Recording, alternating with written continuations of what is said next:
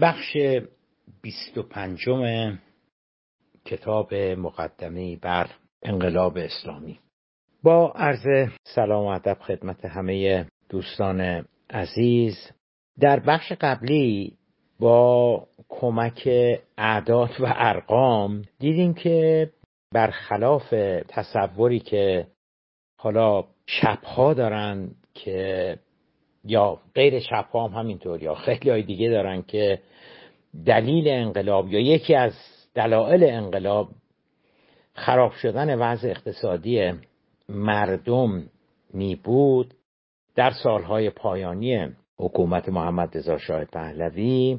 دیدیم که اعداد و ارقام غیر از این می‌گفتند و در سالهای آخر حکومت شاه سطح زندگی مردم بالاتر رفته بود وضع اقتصادی مردم بهبود پیدا کرده بود. نه فقط اعیان و اشراف بلکه طبقه متوسط هم همینطور حسب آمار خارج از کشور که می‌رفتن حسب تعداد فرزندانشون که فرستاده بودن به غرب برای تحصیل و خیلی آمارهای دیگر نشون میده که وضع اقتصادی مردم برخلاف اونچه که گفته میشه خراب نبود خراب نشده بود. بلکه وضعشون اتفاقا به نسبت سالهای قبل بهتر هم شده بود. گفتیم که آن بهبود در نتیجه موفقیت های چشمگیر اقتصادی رژیم شاه نبود. اقتصاد شاه یک اقتصاد دولتی بود و خیلی موفق نبود. اگرچه که دست و بال بخش خصوصی قدرت مانور بخش خصوصی آزادی عمل بخش خصوصی خیلی خیلی بیشتر از بعد از انقلاب بود. مزالک اون معجزه اقتصادی که فرض بفرمایید در مناطق اقتصادی چین اتفاق افتاده یا در کره اتفاق افتاده یا در ترکیه اتفاق افتاده یا در مالزی اتفاق افتاده. نه اینجوری نبود. و اگر که اون بهبود رو ما در حوزه اقتصاد داریم می‌بینیم در زندگی مردم به واسطه درآمدهای سرشار نفتی بودش که ایران بهش دست یافته بود. آخرین آماری که بهتون گفتم فکر کنم باید اصلاح بکنم در مورد درآمدهای نفتی. ببینید عزیزان درآمدهای نفتی ایران در سال 1342 یعنی اوائل دهه چهل 437 میلیون دلار یا نیم میلیارد دلار بوده در سال 1342 این نیم میلیارد در سال 57 و 56 رسیده بوده به 20 میلیارد دلار در سال.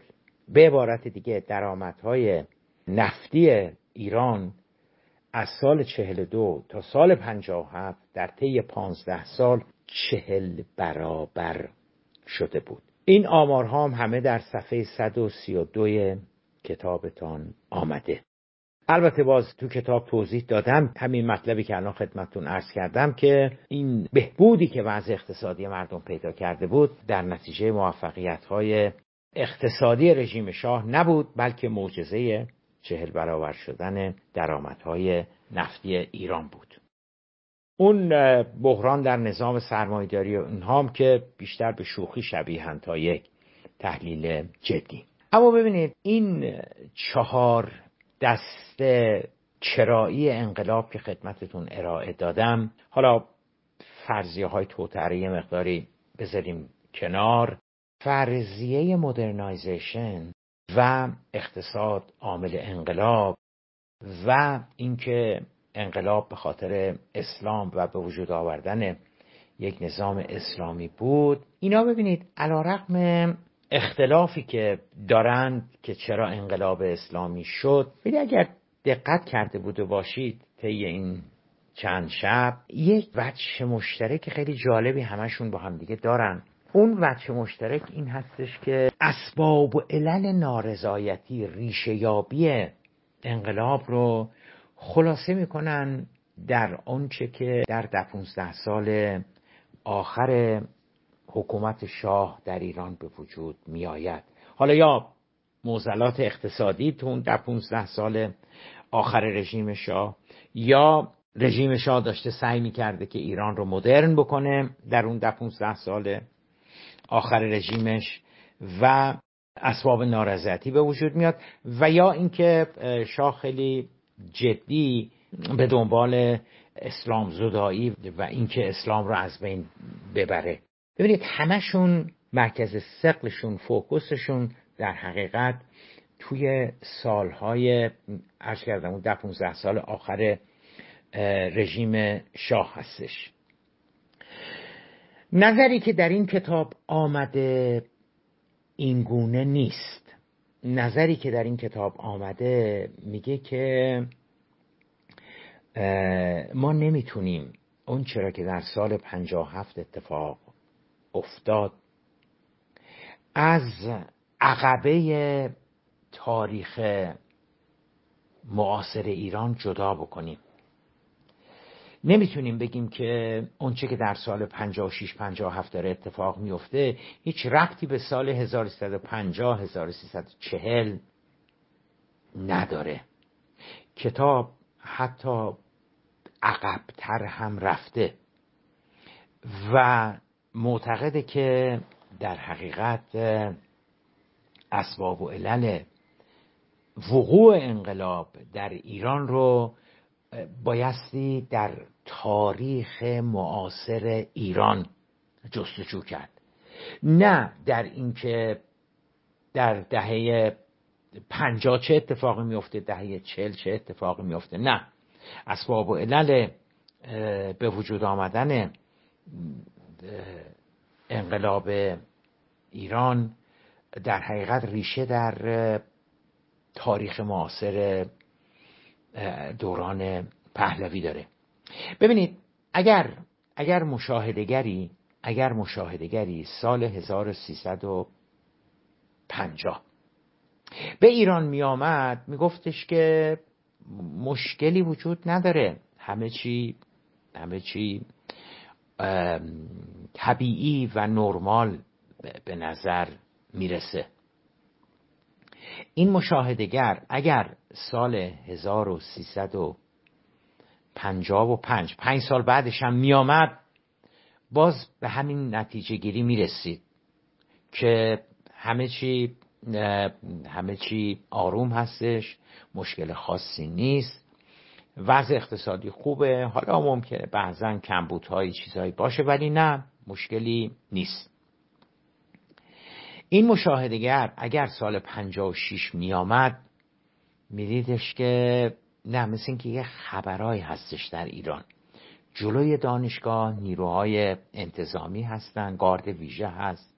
جلوی بازار نیروهای انتظامی گارد ویژه هستند جلوی دانشگاه آریام صنعتی شریف امروز گارد ویژه هستند جلوی پلیتکنیک گارد ویژه و نیروی انتظامی هست.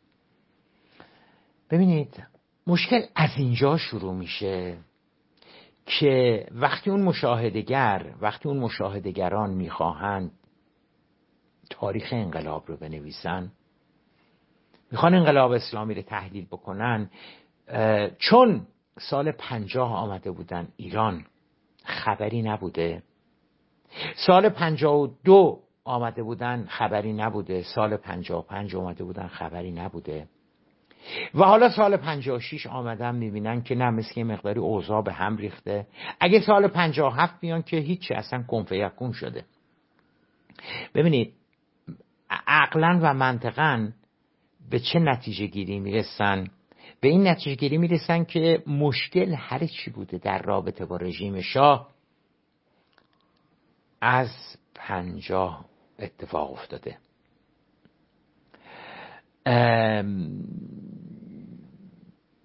یعنی یعنی از پنجاه به بعد اتفاق افتاده. در حالی که در حالی که واقع مطلب این هستش که اگر اون مشاهدگر یه مقداری تعمق بیشتر تعمل بیشتر می‌کرد و یه مقداری جامعه ایران رو سعی میکردش که اون آرامشی که در پنجاه هست اون آرامشی که در چهل و پنج هست اگه سعی می‌کرد یه مقدار ایران رو در ورای اون آرامش عادی بودن نرمال بودن طبیعی بودن جامعه ایران را می‌دید میدیدش که نه نه جامعه ایران یه جامعه مشکل داره یه جامعه مسئله داره. می‌خوام بگم سال پنجاب و شیش اتفاقی که افتاد این بودش که اون مشکلات اون ناهنجاری ها اون گرفتاری ها که سال پنجاه دیده نمی‌شد سال پنجاه و پنج دیده نمی‌شد سال چل پنج دیده نمی‌شد اونا خودشون رو نشون دادن. ببینید اتفاقی که افتاد این نبود که در فاصله پنجاه تا پنجاه و شیش یه تغییرات زیربنایی در ایران اتفاق میفته اقتصاد اینجوری میشه نابرابری اونجوری میشه مسائل سیاسی اونجوری میشه نظام سرمایهداری دچار بحران میشه. نه نه نه نه نه نه. سال 56 که مشاهدگر ما مشاهده می‌کنه که مثل که یه سری, یه سری اتفاقاتی در این کشور اتفاق افتاده. چون 55 پارسال که من اومدم خبری نبود. آروم بود همه چی. ببینید اتفاقی که سال 56 میفته این بوده که به تعبیری می‌خوام بگم درب جامعه ایران یه مقداری باز میشه. اون خاکسترا یه مقداری میرن کنار. و اون آتش فوران می‌کنه یه مقداری میاد بیرون. سال 56 اتفاقی میفته این بوده که دوستان اون آتش زیر خاکستر فوران کرد. حالا حالا طرفداران فرضیه های توته هیچ کدوم این, این, این چیزها رو قبول ندارن و دیدیم دیگه دنبال چیزهای دیگه هستن. و ایزا نسل امروز متاسفانه و شوربختانه اما ببینید اتفاقی که افتاد این بود که سال 56 اجازه داده شد گذاشته شد اون سرخوردگی ها اون ناهنجاری ها خودشو نشون بده. شما اگه فنری رو زیر دستتون فشار بدین اگر دستتون رو بکشین عقب اون فنر میجهه. سال 56 این اتفاق افتاد. به عبارت دیگر به عبارت دیگر اگر سال 55 هم اجازه داده شده بود که ناهنجاری ها خودشون رو نشون بدن اون زیر اون آتش زیر خاکستر خودشون نشون بده. اون فنره جهش بکنه. سال 55 هم این اتفاق میافتاد. می‌دونید چی می‌خوام بگم؟ می‌خوام بگم اگه سال پنجاه هم رژیم شاه اجازه داده بود که نارضایتی ها خودشون رو نشون بدن اون فنره می‌زد بیرون دو مرتبه. اون فنره شوت می‌شد پرتاب می‌شد می‌رفت بالا. اون آتش زیر خاکستر سال پنجاه فوران می‌کرد. سال چهل و پنجم همینطور. نیازی هستش که سال چهل یک چهل دو رو بگم چون سال چهل یک چهل دو داره خودشو نشون میده و با با سرکوب هستش که رژیم به اصطلاح جلو فنره رو می‌گیره. اون آتش ها رو دو مرتبه با بیل خاکستر میریزه روشون و نمی‌ذاره بیان بیرون.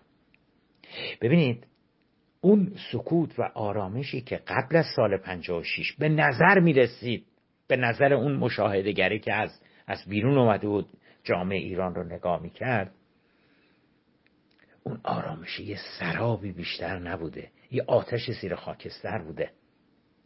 ما کافی فقط به نگاهی به شمار زندانیان سیاسی ایران بیاندازیم. در طی ده سال آخر رژیم شاه تعداد زندانیان سیاسی ایران که در سال 1346 کمتر از یکصد نفر بوده ده سال بعدش در سال 1356 می‌رسه به پنج هزار نفر. خب چی میشه که چی میشه که صد نفر زندانی سیاسی عواسط دهه چهل عواسط دهه عواسط دهه پنجا میشن پنج هزار نفر. واقعیت امر بر این هستش که قبل از قبل از چهل و پنجم مشکل بوده.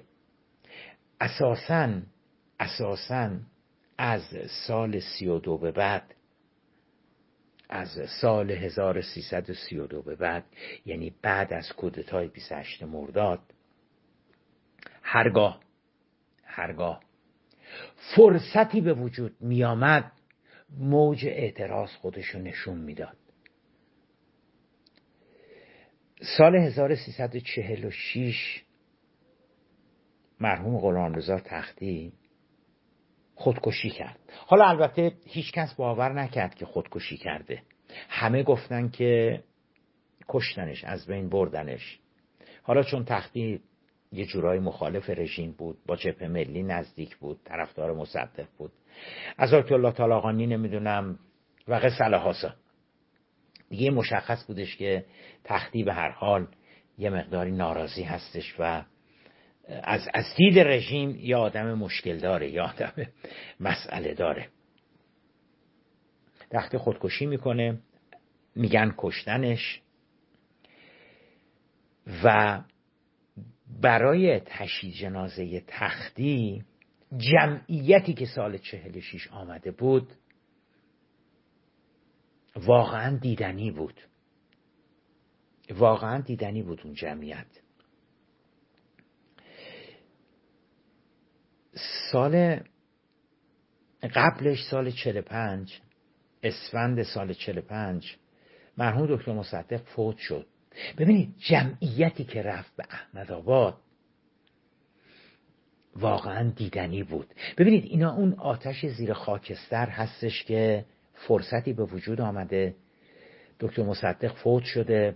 ده ها هزار نفر دارن میان و دارن میرن برای برای اینکه دکتر مصدق فوت شده برای تشییع جنازش تختی یه قهرمان هست یه کشتیگیر هستش که مردم او را مخالف رژیم می‌دونن. فوت شده سال 46 بگیم فوت شده. نه بگیم خودکشی کرد نه بگیم کشتنش که هی مجبور بشیم توضیح بدیم. چقدر جمعیت آمده برای تشییع جنازش چون تختی کشتیگیر بود چون تختی مدال طلا برده بود. تختی بگیم کشتیگیر بود مدال طلا برده بود. دکتر مصدق چی بگیم؟ اون پیرمرد چی بگیم؟ که که همون جمعیت رفته به طرف احمد آباد برای چه می‌دونم به خاک سپاریش و تشییع جنازش اینا. سال 1340 دکتر علی امینی حالا یه شرایط سیاسی به وجود میاد رژیم شاهی یک مقداری عقب نشینی می‌کنه یه فضای نسبتا بازی به وجود میاد. دکتر علی امینی که یه شخصیت به نسبه مستقل بوده بله قربانگو نبوده میاد میشه نخست وزیر.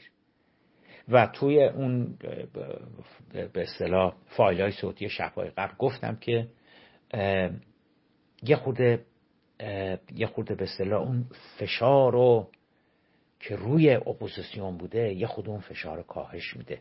جبهه ملی بعد از کودتای 28 مرداد یعنی از سال 32 به این طرف برای اولین بار هستش که سال چهل جبهه ملی بهش اجازه داده میشه که یه میتینگ برگزار کنن. یه چیزی حدود 40 50 هزار نفر میان. ببینید این جمعیت کمی نبوده 40 50 هزار نفر.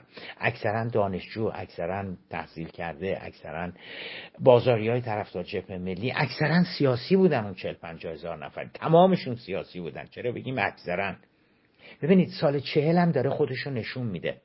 قطعا اگر قطعا اگر دولت دکتر علی امینی تدافع پیدا کرده بود و اون سیاست باز شدن یه مقدار فضای باز یه مقداری تو دانشگاه ها اجازه داده شد که اعتراضات خودشون رو نشون بدن.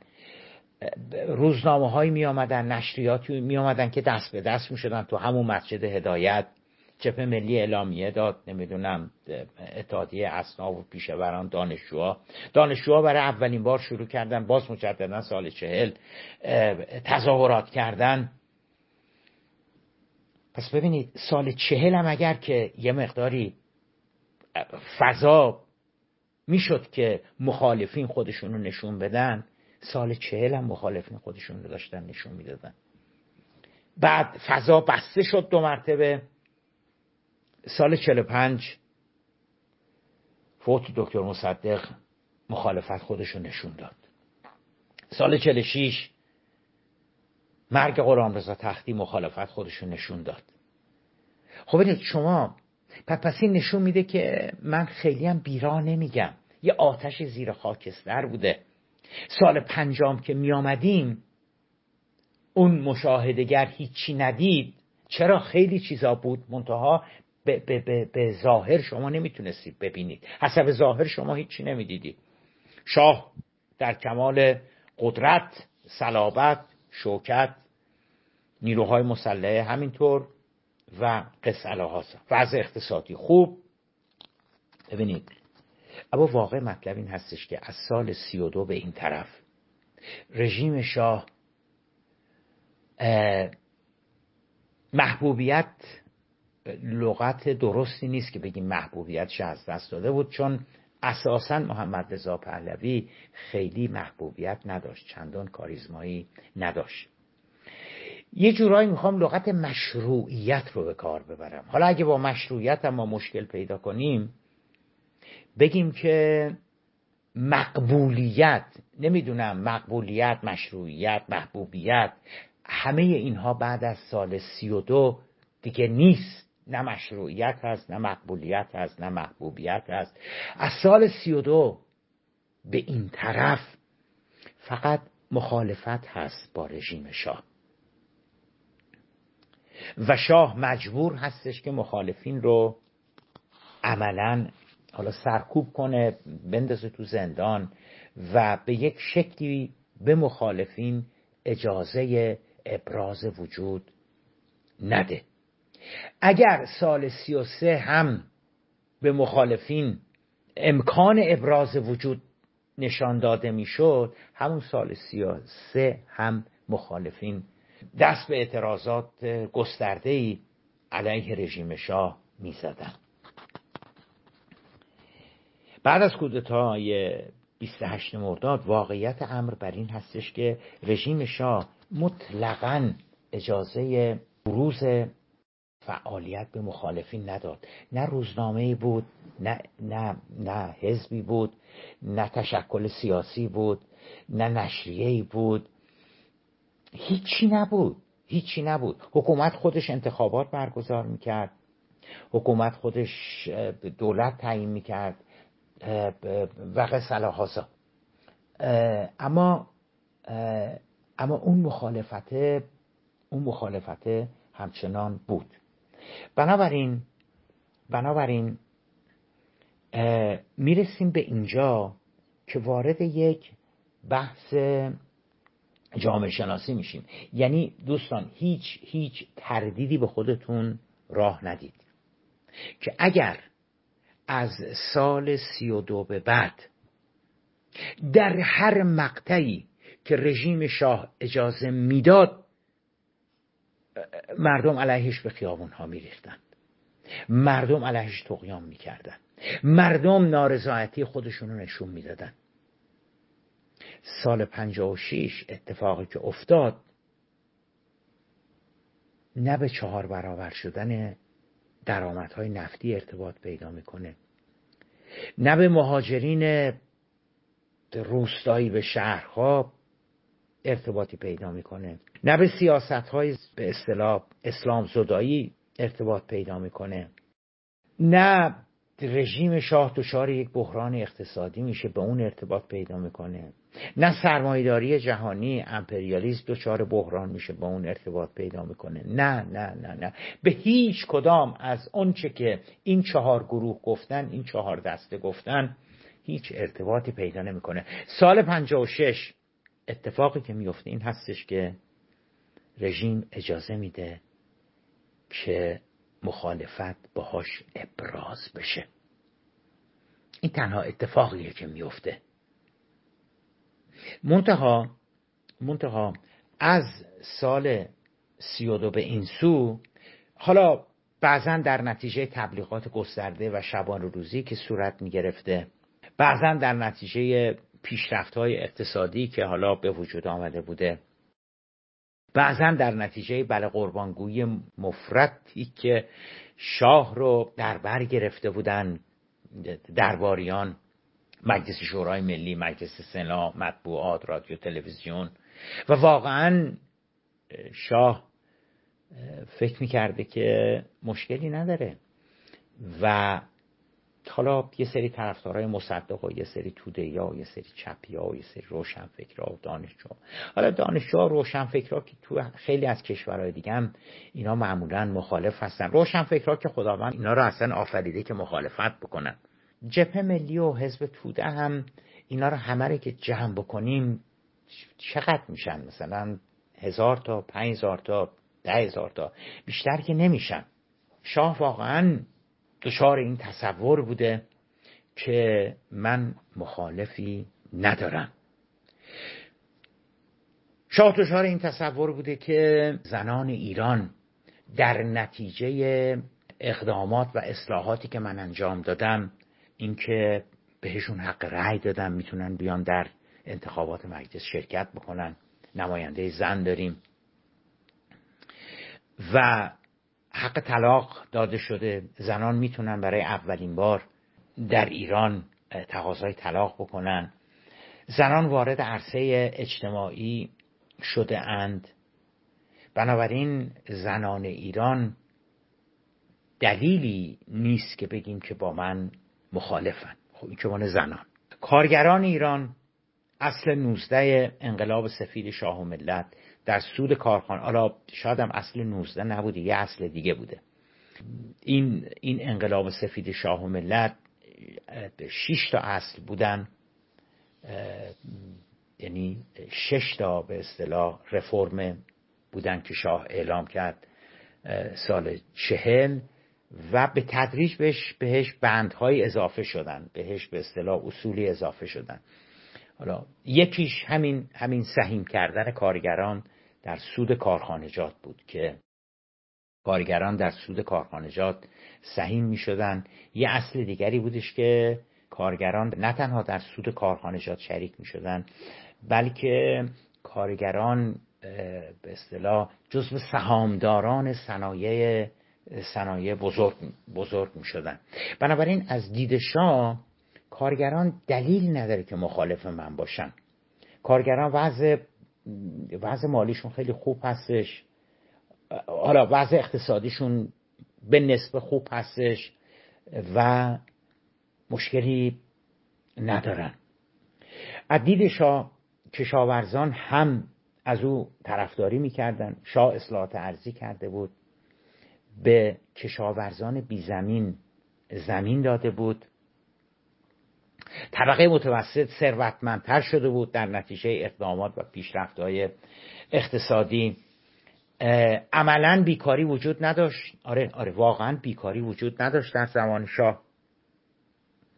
یه دیپلم اتوماتیک استخدام می‌شد یه لیسانس اتوماتیک استخدام می‌شد چه برسه؟ حالا مدارج بالاتر. فوج فوج روسایی ها میمدن به شهرها براشون کار بود. اگه کار نبود که نمی آمدن سطح زندگیشون در تهران در تبریز در, در اصفهان خب خیلی بهتر از روستا بود. اگه نبود نمیمدن برمیگشتن می‌رفتن. بنابراین از دید شاه نارضایتی وجود نمی داشت نمی‌تونست وجود داشته باشه. بعد هم گفتم اون تبلیغات از بعد از از بعد از سال 32 اونقدر انبوست شده بود آنقدر تکرار می‌شد آنقدر شبان روزی شده بود که آنقدر بردن شاه به بالا جایگاه شاه به بالا این اواخر بهش خدایگان می‌گفتن. سال سی و دو بهش علا حضرت می‌گفتن. سال 56 57 بهش خدایگان شاهنشاه آریامه می‌گفتن. این اواخر سالهای آخر حالا ما میگیم وضع شاه خراب شده بود ولی ولی واقعا نشده بود. از نظر اقتصادی و اینها. این اواخر یعنی مثلا سالهای 54 55 اون موقع شاه خیلی جدی شاه خیلی جدی موضوع تمدن طلایی رو مطرح کرده بود. و شاه معتقد بود که در نتیجه پیشرفت هایی که ایران تونسته انجام بده در به تب در سایه رهبری و هدایت او. ما در آستانه ورود به دروازه های تمدن بزرگ هستیم. تمدن طلایی هستیم تمدن بزرگ هستیم. اسمش تمدن بزرگ گذاشته بودن. و شاه واقعا معتقد بودش که ایران در آستانه ورود به تمدن تمدن بزرگ هستش. و و خودش هم باور کرده بود. رژیم هم رژیم شاه هم باور کرده بود. نخست وزیر هم باور کرده بود. نمایندگان مجلس هم باور کرده بود.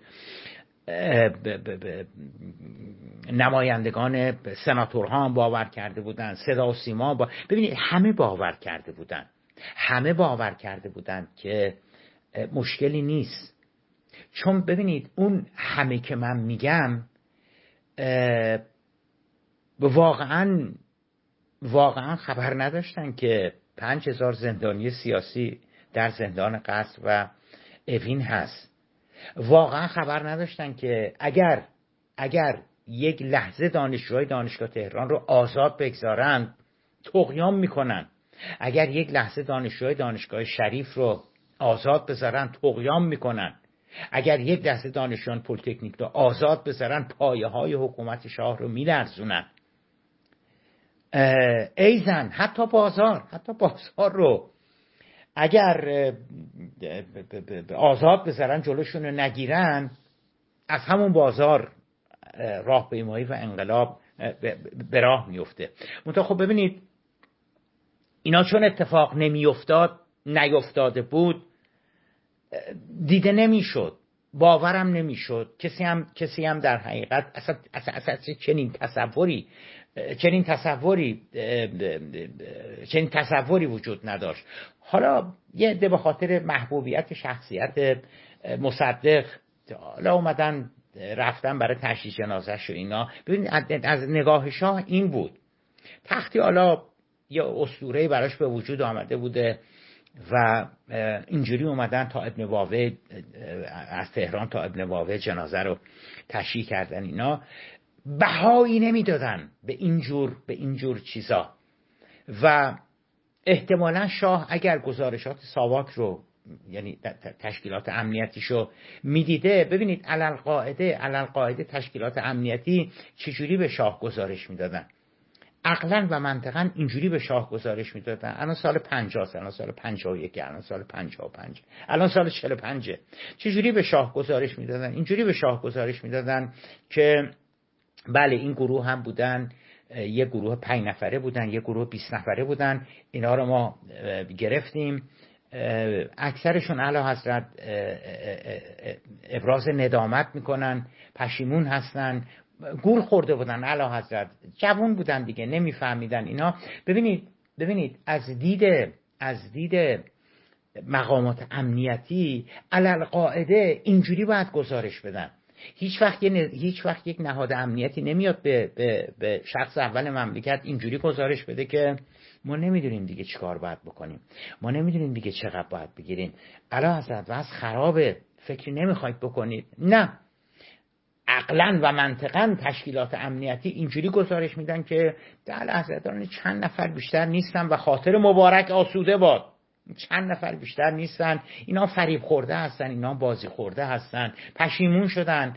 ابراز ندامت کردن علا حضرت و و قصه یعنی یعنی یعنی دستگاه های امنیتی هم خودشون هم باور کرده بودن که خبری نیست خیلی خبری نیست. و ما جلوشون رو گرفتیم ما سرکوب می‌کنیم و اجازه اجازه در حقیقت اینکه تحرکی داشته باشند رو بهشون نمیدیم. این بود وضعیت. بنابراین هر کی میمد در ایران چه سال 55 چه سال 45 چه سال 35 میگفتش که نه مشکل خاصی نیستش چیز خاصی در حقیقت نیست. میمونه یک سوال اساسی تر و بنیادی تر از منظر جامعه شناسی مطرح میشه. اون سوال این هستش که خیلی خوب آقای زیبا کلام شما دارید میگید که از سال 32 تا سال 57 که انقلاب میشه نارضایتی وجود داشته. میگید این نارضایتی خیلی گسترده و ریشه دار بوده. سوالی که مطرح میشه این هستش که سوالی که مطرح میشه مطرح میشه این هستش که آیا ذات این نارضایتی ها ریشه های این نارضایتی ها همواره یکسان بودن. می‌دونید چی می‌خوام بگم؟ می‌خوام اینو بگم که آیا آیا کسی که سال 1332 به این دلیل به این دلیل به این دلیل مثلا یه بازاری مثلا یه دانشجو مثلا یه نویسنده مثلا یه کارگر مثلا یه خانم خاندار. حالا هر کی که سال 32 مخالف رژیم شاه بوده و اگر فرصت و امکان بهش داده می شده مخالفت خودش رو ابراز می کرده آیا این فرد 25 سال بعد 20 سال بعد 15 سال بعد اسباب و علل و دلایل مخالفتش با رژیم شاه همونی هستش که سال 32 بوده؟ یا یعنی می‌خوام بگم آیا در نتیجه تغییر و تحولات اجتماعی اقتصادی مخصوصا سیاسی رو به کار نمی‌برم لغت سیاسی رو؟ نمیگم تغییرات سیاسی چون هیچ تغییر سیاسی به وجود نیامد. اما در نتیجه تغییر اجتماعی تغییرات اجتماعی و اقتصادی که به وجود آمده آیا ذات اون مخالفت اسباب و علل و دلایل اون مخالفت آیا تغییر نکرده؟ این موضوعی هستش که انشالله در شب آینده بهش خواهیم پرداخت. و برای امشب شما را به خداوند متعال می سپارم